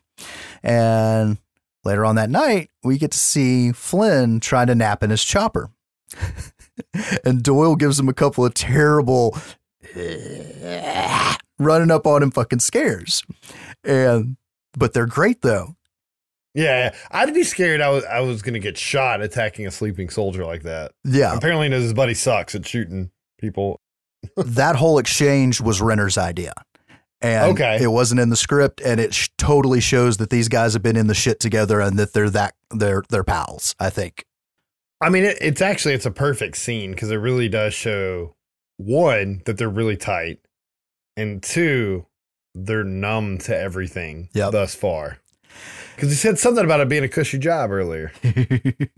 And speaking of how numb they are, we then see the boys checking out what's on TV for the night. And by TV, they're peeping in people's fucking windows. Yeah, because one of the guys, they're like, where's the jack-off guy or whatever? What's he doing? It's like, he's probably over there jacking off next to the fire extinguisher. Oh. Meanwhile... I can't help but think of Wes Craven at this point. Do more of that nightmare stuff. You're the nightmare guy. We've got Andy having this dream of his mom. I'm like, oh, there you are, mom. And then she rips her fucking face off to reveal his face. Foreshadowing. Anyway, I'm going to do it a lot in this one. So he wakes up and Tammy consoles him and everything. So the next morning, kids being kids, get right the fuck out of the green zone. We're going back to our house, rules be damned. Well, it's because he says that he's forgetting what his mom looks like and he doesn't even have a picture of her. And Tammy knows there's a picture at the house. Yeah, but, she told him that, you won't forget what she looks like. They should have just left it at that. But fucking kids. Man, if you've seen my three kids, including the precious 9-month-old, in this house being like isolated, quarantined, whatever the fuck we want to call it, for the past couple of weeks, man, kids will do anything. Anything. But as they make their way out of the green zone, Doyle spots them. And they're talking about it on the radio. It's like, what, you got some dogs? Like, nope, just 2 pups. So, like, you already know something's happening because he doesn't shoot them or anything. But even though they make it out, you know that they know. So they grab a pizza guy's bike and head to their old house.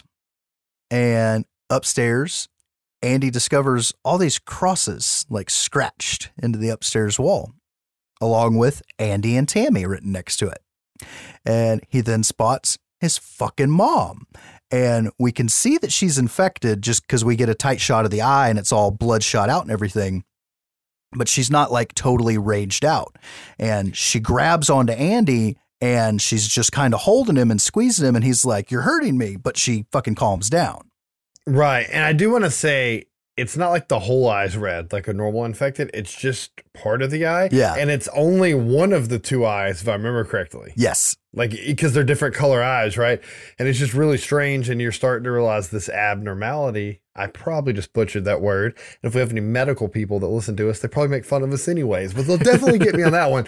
But you start thinking, well, this might have something to do with it. So back inside of the base, wherever, command center, back at the green zone, we see Alice getting fucking, like, it's humiliating, like fucking stripped and scrubbed down and shit and restrained. And while she's being examined by Scarlett, she sees that she's got a bite and she's taking a blood sample. I'm like, this is some serious shit. Scarlett doesn't say that, but you can tell Scarlett is immediately, her gears are turning on this whole thing. And as she goes out of the room to talk to Stone, she explains what's going on. She's like, well, it looks like Alice is a carrier and that she could be the key to a vaccine or even a fucking cure. Right. Meanwhile, Don finds out that his kids have been retrieved along with his dead wife. Uh-oh. And the kids are understandably pissed. But you said you saw her die, Dad. And then there's no third act of this movie. Right now, shit is just going to start happening until we get to credits. So Don takes his super duper key card. Bypasses all containment and security measures without issue.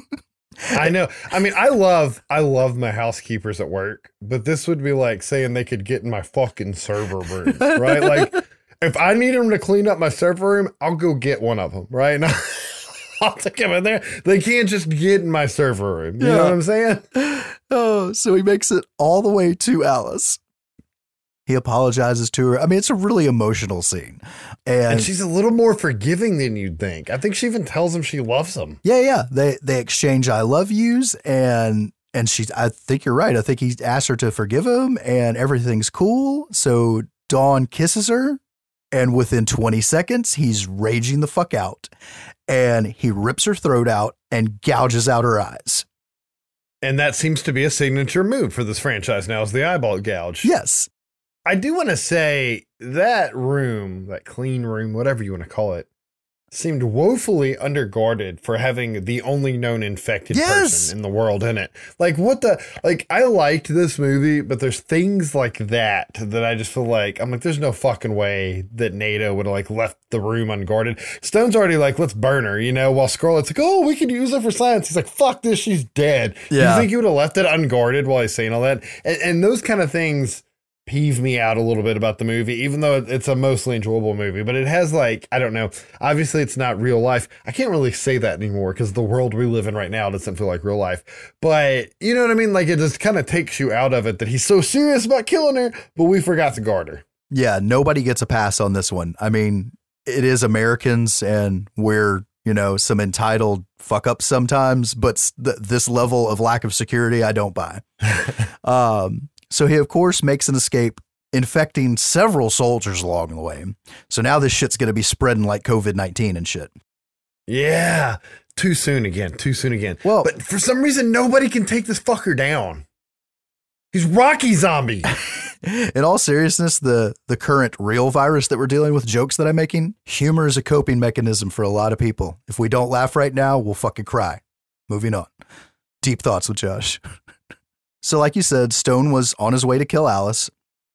And now that somebody's paying fucking attention to the area, he starts seeing all these dead soldiers. He's like the only good soldier. Him and Hawkeye. I don't even know his fucking name. He's Hawkeye. So Stone issues a code red. More on that later. That's a delicious Mountain Dew flavor. We see a soldier going into the room that the kids are in. And he's like, talking to him through the glass, like, dink, dink, dink. Everything's fine. Everything's okay. You're going to be fine. And he walks out of the room, gets immediately fucking mauled. Right. Then Scarlet pops up and blows his head off because Scarlet may be a medic, but we've seen that she's got a sidearm with her the whole time. So she has training. Well, she's a military medic. So yeah, she still has to go through boot and everything just like everybody else. Yeah, she's not just some doc in a lab. So she grabs the kids and now there's mass panic because they're in the house. They're in the fucking house. You know what I mean? Like shit's going wrong. So the military is trying to fucking enact this plan and they're trying to get all of the civilians into what's this safe containment area, as they call it. And this is another spot where I have to suspend so much belief. Why couldn't they just lock them down in their apartments and then lock the floors down so that the infected was only stuck on one floor? Who was like, you know what? Let's take this one room and cram everybody into it, even though this virus spreads in 20 seconds. And it just has those like normal gym double doors that any high school bully could break into at any given moment. Okay, the doors I will 100% give you, but I'm kind of 50-50 on it because they're at least putting them underground before they firebomb the city. So maybe they were trying to save them. I didn't realize they were underground, and knowing that the next step is to firebomb the city, that does make sense. But on a containment level, you would figure they had the penthouse rigged up where they could lock the doors and lock the floors down. They just give any Yahoo a key card to go anywhere, so it doesn't fucking matter.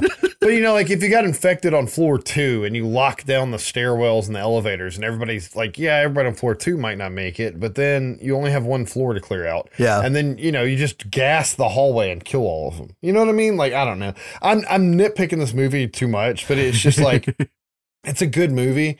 But they tried to make it like very serious on the military stuff. And then you can tell like they didn't talk to like any kind of advisor or consultant. Yeah. And just have like the most unbelievable military scenarios. So in all this commotion, Andy ends up getting separated from Scarlet and Tammy, and he goes in with all of the civilians while Scarlet's still, you know, one of the soldiers and got Tammy with her. And the city goes into full on lockdown, and we're seeing downstairs where Andy is. And fucking dear old dad bursts through the fucking doors into the containment area. And now the infection spreading bloodbath ensues. Oh, the lighting that they did in this, they literally had people just off camera with a couple of flashlights and turned off all the lights and would just shake the flashlights. That's all they did for lighting in those. I mean, it is done really neat. Yeah. So in all this commotion, Andy's like the kid from Jurassic Park. Like, you're not killing this kid. And he manages to escape via an air duct. That must run in the family, because his dad's really fucking hard to kill, too. And that's my other downfall with this movie. So now, you know, the infected are just fucking popping up everywhere up on the surface, and the snipers have orders to just shoot the infected at this point. And they're so overrun. So many people are being turned so fast that they're having a very hard time to do this. And they end up getting the order to just shoot everyone. Now, Doyle's the soldier with a heart of gold, and he ends up popping one infected to save Andy, and kind of follows Andy where he goes. And, you know, him and a couple of the other soldiers, they're not following orders. They're still trying to save the civilians. And they made it clear earlier, Andy is the youngest person in the new society, in the encampment. He's the only little boy. Yeah. So, you know, it's like he stands out and he's like, I got to save this kid. You know, it's just like it's a natural instinct kicking in, right? Save the child. Scarlett's also giving an APB over the radio to everyone to be on the lookout for him at the same time. But that's because she wants his ass to be a vaccine. Exactly. She's trying to save him because of them eyes. So Andy gets called into this area off to the side where he's reunited with Tammy and Scarlett. It's just kind of like, hey, the kid happened to run into the right place. Deal with it. That's the kind of shit that there's some stuff in this movie that's just like, here it is. Deal with it. And anyways, because it's basically like the storage rooms. You can see like sodas and TP and stuff. It's where the hoarders are keeping all the shit from my grocery store. So he tells Tammy that he saw Dad while all this shit was going on. Meanwhile, Scarlett explains to the others what Code Red is. Step 1, kill the infected. Step 2, containment. If containment fails. Step 3, extermination. Now they won't stop until everyone is dead. So out of, since Doyle saw where Andy ran off to, he, of course, comes running into the same storage area, and he leads the group out. And so it's the kids, him, Scarlett, and like a couple extra people. It's not a very big group. And as they go out, this is where, and I think 30 Days of Night did this. This whole night scene of them leaving the city was all shot during the day. Okay, yeah. They did color correction, all that shit to make it look like night. So on their way out of the city, Flynn radios in and says, yo, they're firebombing the city in 4 minutes. It's like, shit, we really got to get out of here.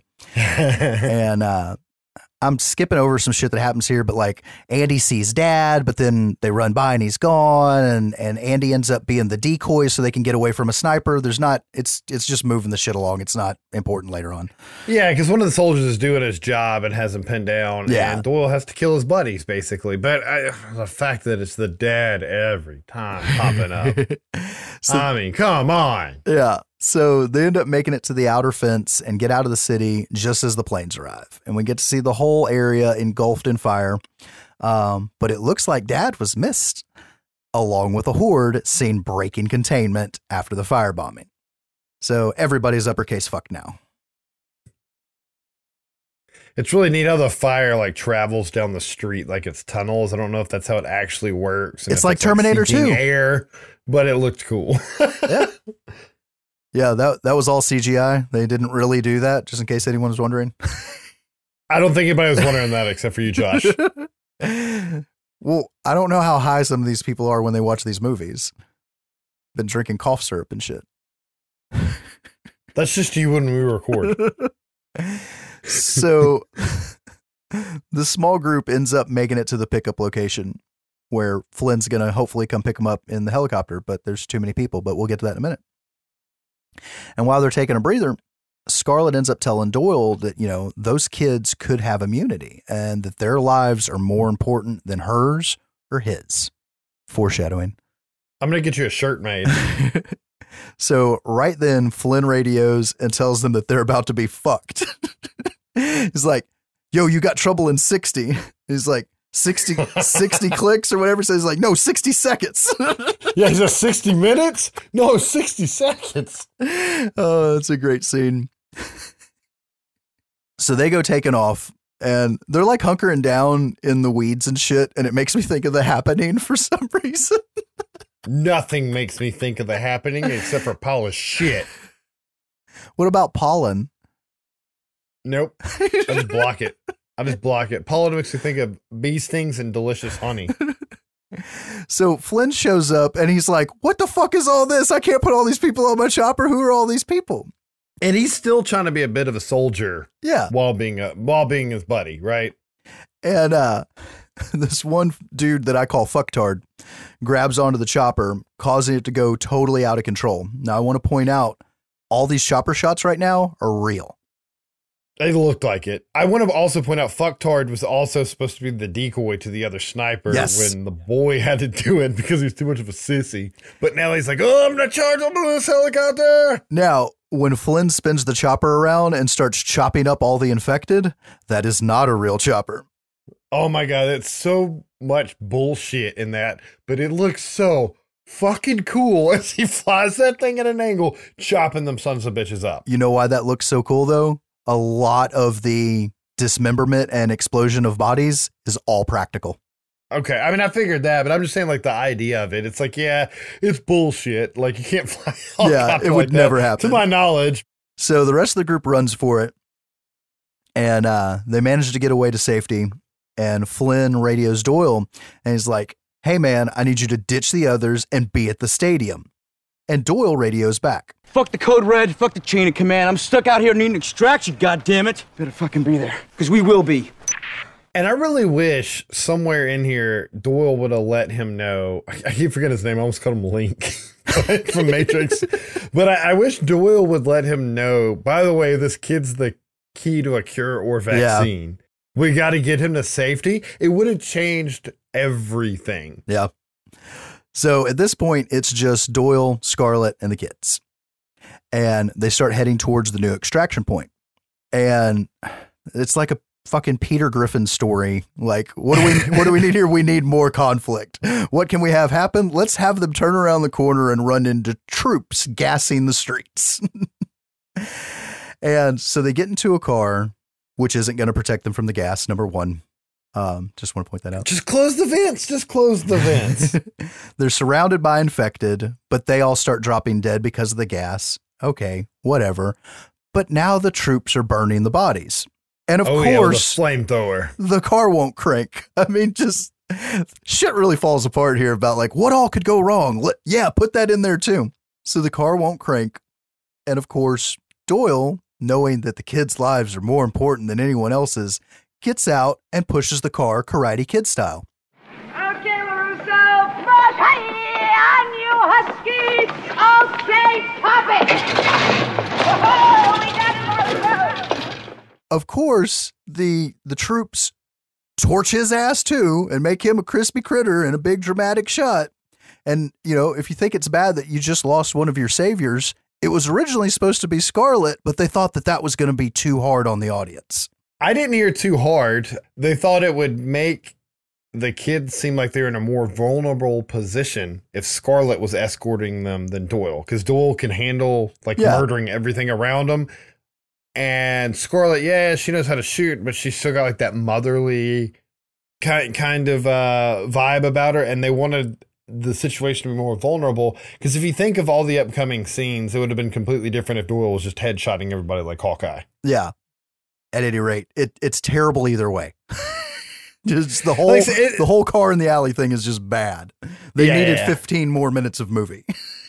So Scarlet drives the car straight down into the tubes. So now they're so fucked. The only light source they have is the IR scope on the fucking rifle. So Scarlet's looking through it as they're stumbling down the escalator. That kid is back on the escalator again. And this so quickly turns into a found footage movie at this point. Oh, yes, it does. It's like as above, so below and shit. They just start walking on all these corpses, which the vibe of the movie at that point, I'm in. I'm like, man, oh, yeah. I feel fucked right now. And, this movie has a lot of great horror elements into it, and it is an entertaining movie. It's just like some of the military stuff's just completely fucking unbelievable. Yeah. So they get separated again because that's what these three fucking do. And there's even a speech earlier. We won't get separated again, except for this next time.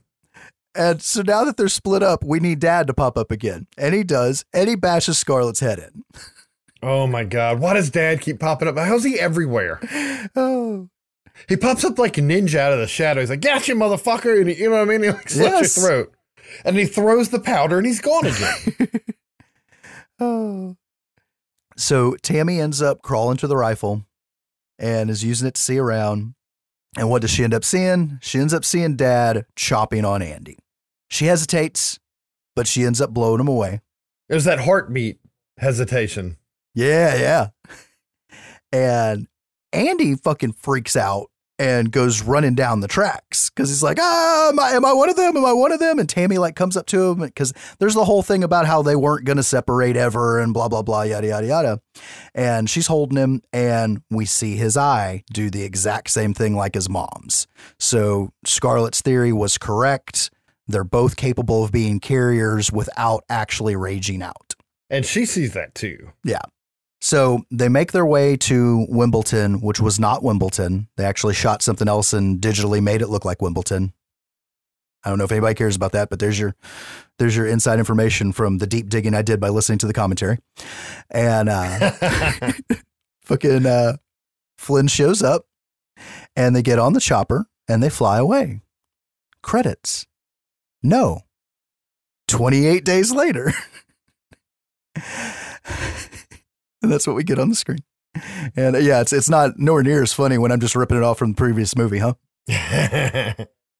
You can't take my shit, Josh, okay? I already said it. The interesting thing, when they fly away, we see like some more overhead shots of the city and shit. And eventually they fly over this cliffside.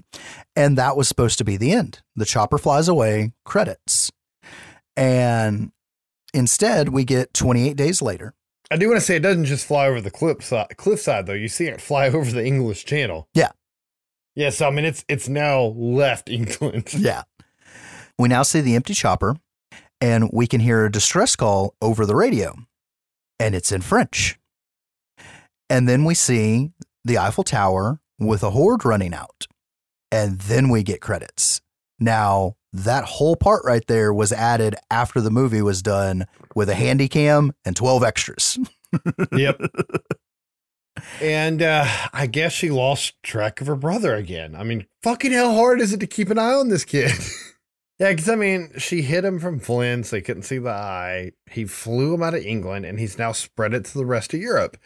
And I don't know. They've been making 28 months later forever. Yeah. And it gets shit canned. Supposedly Danny Boyle's actually really working on it this time. Maybe this pandemic here will kind of, you know, motivate him to finish the story, but I'm going to assume the direction they're going to go is the rest of the world's fucked. Yeah, they've got to, like World War Z. It's got to be everywhere. I definitely think the first movie is a better movie. I like that this tried to do something a little bit different and not just a straight up rinse and repeat.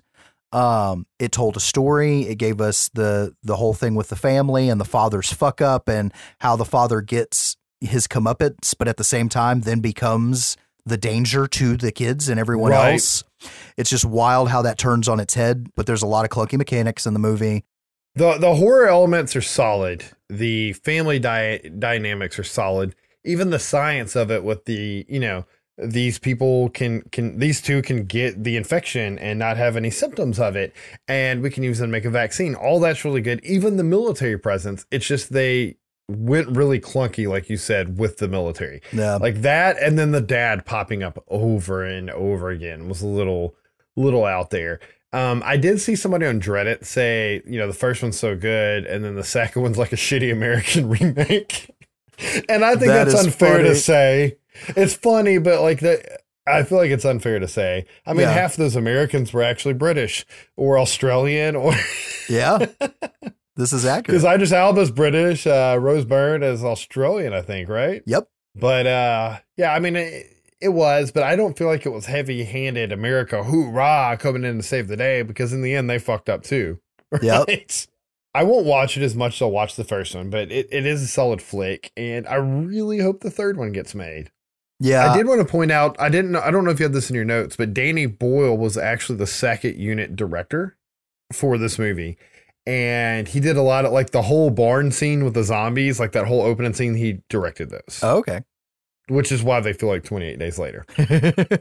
Watching these movies with what's going on in the world right now, you know, we're really simple creatures, you know, humans. And I think that's why this shit's popular right now, is watching this kind of stuff right now is a totally different effect, because it's not the, man, that'd be fucked up if that happened. It's like, motherfucker, look at the news. That shit's right over there. Or to some people, it's already there. And to other people, it's like, you know, something like this is so close. And it really makes you see shit differently, or at least it did for me. I mean, I was not like crying and shit, but I was upset watching 28 Weeks Later. Like, you know, it's just fucking too real. It really does hit home kind of hard. And I don't know, like, you know, you always think, you know, we're fortunate. We live in America. We live in like a really civilized, technologically advanced country compared to other parts of the world. And you always think that, like, when you hear about these outbreaks, it's always in third world countries and stuff, right? And you feel like we're immune to it. Yep. And we're not. I mean, look at this. Like, the whole fucking country's on panic. The economy's crashing.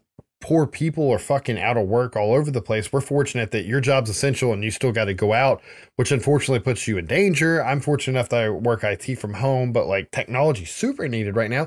And I know not everybody's in that place. We got all these people stuck at home. You got kids having to be educated. I mean, let's be honest here. Most kids, if any, are probably not going to go back to school this year. Oh yeah. I don't think we're going to see any go back to school this year. And I mean, they say this is like the flu, the fall, it can happen again. So I really hope, you know, that a vaccine is a long way away. And some people don't realize that, because even they tested a vaccine days ago. It's got 2 doses. So there's dose 1, dose 2, and it's 30 days from then. So we're roughly 25 days from there. I'd have to look at a calendar. And they tested on 45 people. And even if it works perfectly and it's a perfect vaccine, they still got to wait 12 to 18 months before they start injecting people with that, just to see what it does. Yep. What if it causes cancer? What if it kills you 6 months later? What if it makes you sterile and you've now shot up most of the population of the earth with it and we can't have kids anymore? You know what I mean? Like you have to test that shit. And the same thing with medicine, that's treatments. It's not like we have a Tamiflu that you can just take. I mean, there's no cure for the flu, but Tamiflu definitely helps you get over it faster. Yeah. And they're hoping some of these malaria drugs will do it. And it looks kind of promising. And that's the route you have to hope for, because at least those have already been tested and they're in the wild. And it's like, if it works, they'll just okay it. And you can just take it.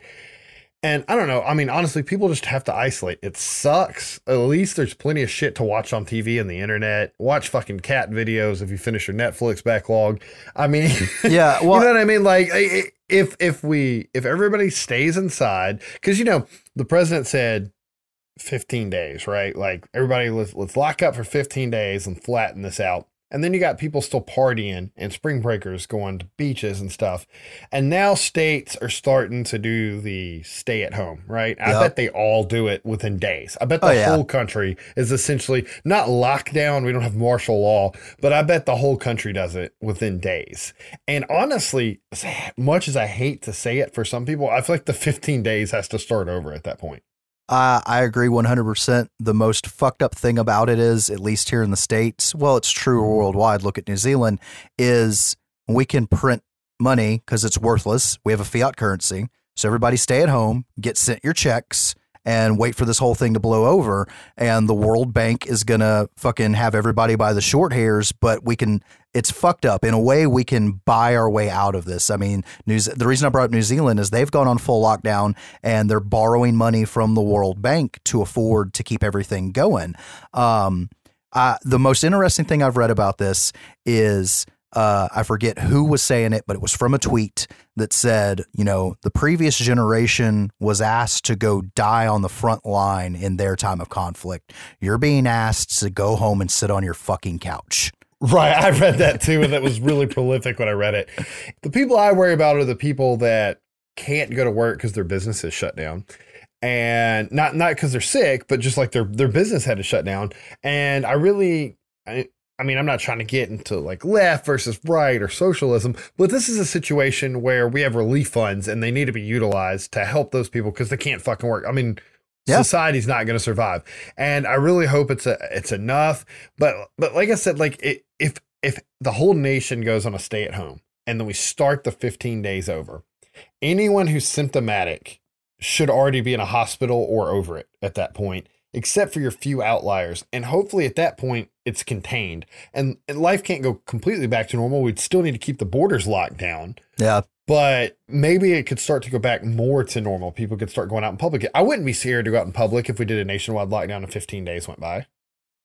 I'd have to wait and see, man. None of us will never know the truth about how this all really went down in China. Yeah. I hate to say that, but you know, people need to realize, I guess I'll get preachy for a second. Fuck it. Or at least college kids, y'all need to realize that, kind of like, in some ways, we were never the same after 9/11, but in some ways, we went right back into our bad habits. This is the new marker. It's going to be the pre-COVID-19 world and the post-COVID-19 world. We got to watch out for what laws are put in place after this around the world, and realize that, you know, some people should be self-sufficient. Not just a country should be self-sufficient. Be self-sufficient at home. Fucking look out. Get to know and look out for your neighbors. Plant a fucking garden. You know, these are the things that, you know, if something like this comes along and you need to dig in, be ready to dig in and, you know, look out for the people that you can look out for and not the almighty golden calf of the fucking Dow. Ran over. Right. I hope this brings a lot of work back to the United States that is offshored, because we're fucked in some categories, some things. I mean, I think I heard that amoxicillin's only made in China now. Yeah, and that's the thing. And I'm not saying be a full blown isolationist. Like, that's what people used to bitch at Rand Paul about. Like, no, let's just be self-sufficient. We can still have free trade, but don't rely on everybody else to that degree. I mean, why? Like, yeah. So what if China's still the primary supplier of amoxicillin, but we also make a little bit of it here? So if shit hits the fan, we still have it, you know, like, I don't know. You just got to think of things like that. And that would do nothing but help unemployment here in the States. Yeah. I mean, this isn't that we don't try to get preachy on the podcast, but I mean, we covered a series of movies that was actually partially relevant to the times.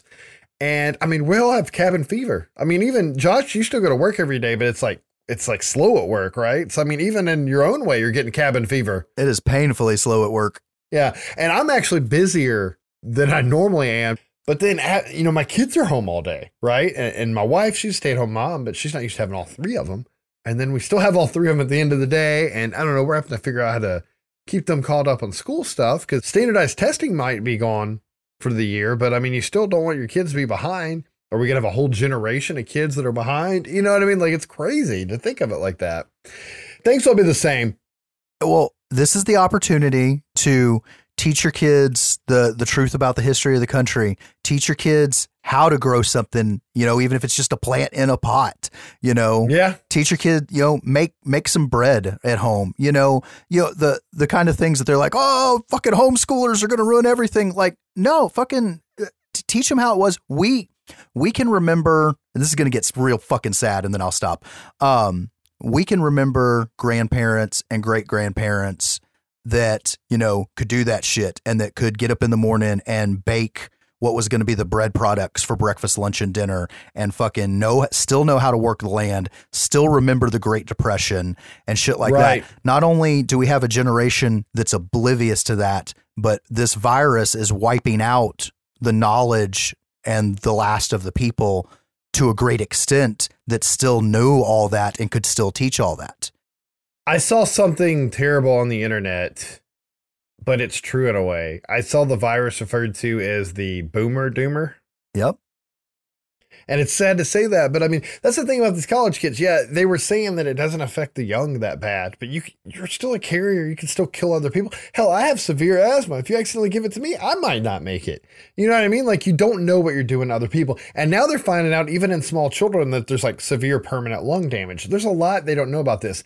And I mean, yep. I'm sure you, like myself, you're probably partially, or at least we're partially oblivious to it, because I remember getting freaked out over bird flu, swine flu, H1N1. You know what I mean? Like, those were supposed to all wipe us out, and they just all blew away like nothing. And then this one didn't. Like you, yes.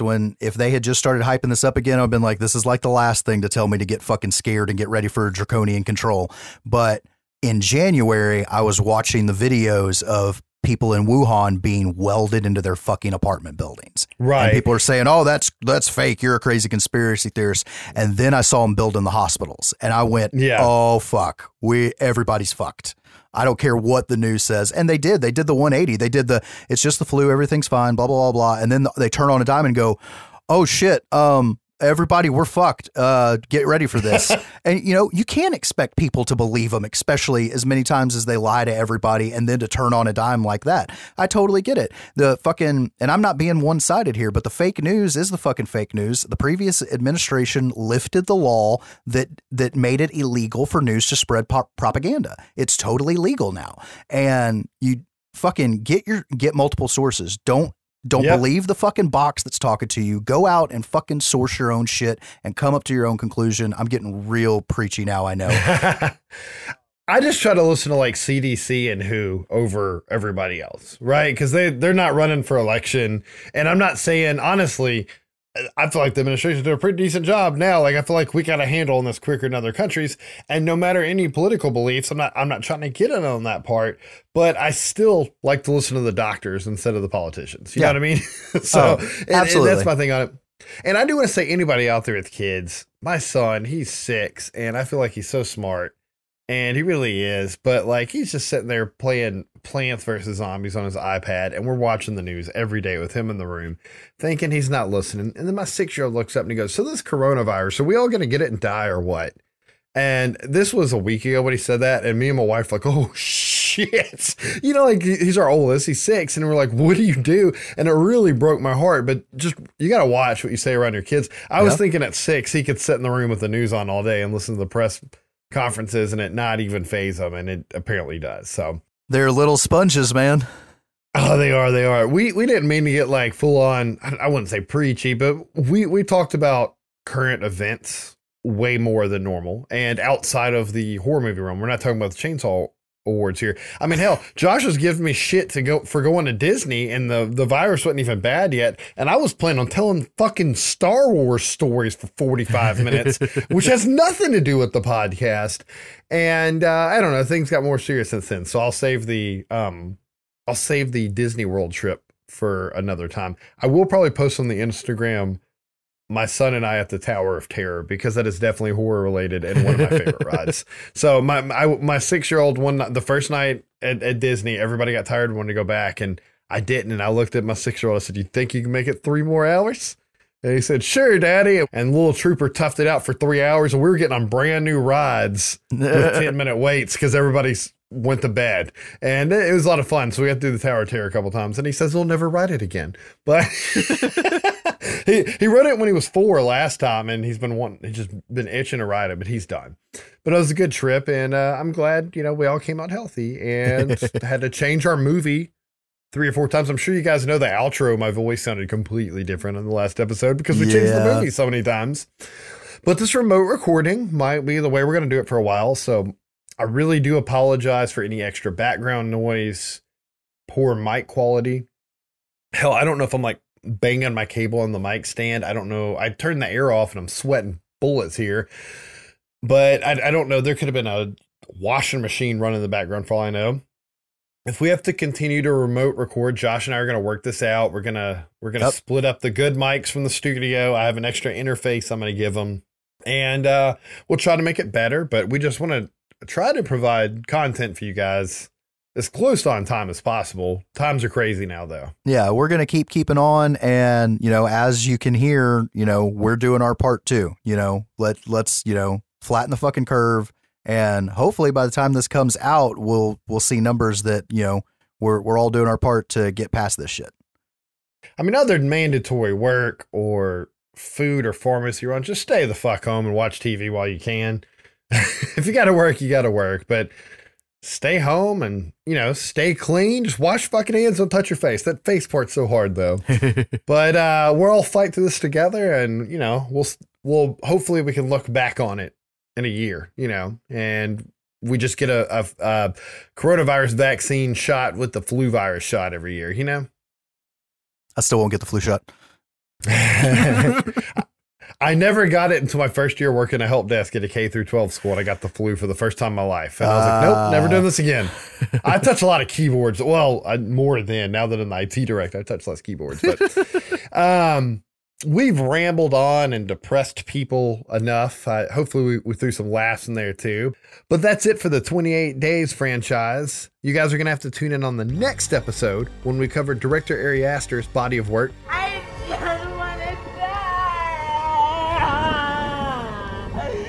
To find out what's wrong with this guy and why he's so fucked in the head. As usual, guys, thanks for downloading the show and spreading the word. Please do not forget to rate and review us online, and please send us comments, questions, and suggestions to our email, sbyspodcast@gmail.com. We would also love it if you could follow our Twitter and Instagram, both at sbyspodcast. This might motivate us to use them more. See you guys on the next one. Thanks for listening. Man walks into a bar with a giraffe. They just get pissed. The giraffe falls over. The man goes to leave, and barman says, "Oi, you can't leave that lion there." He says, "No, it's not a lion. It's a giraffe."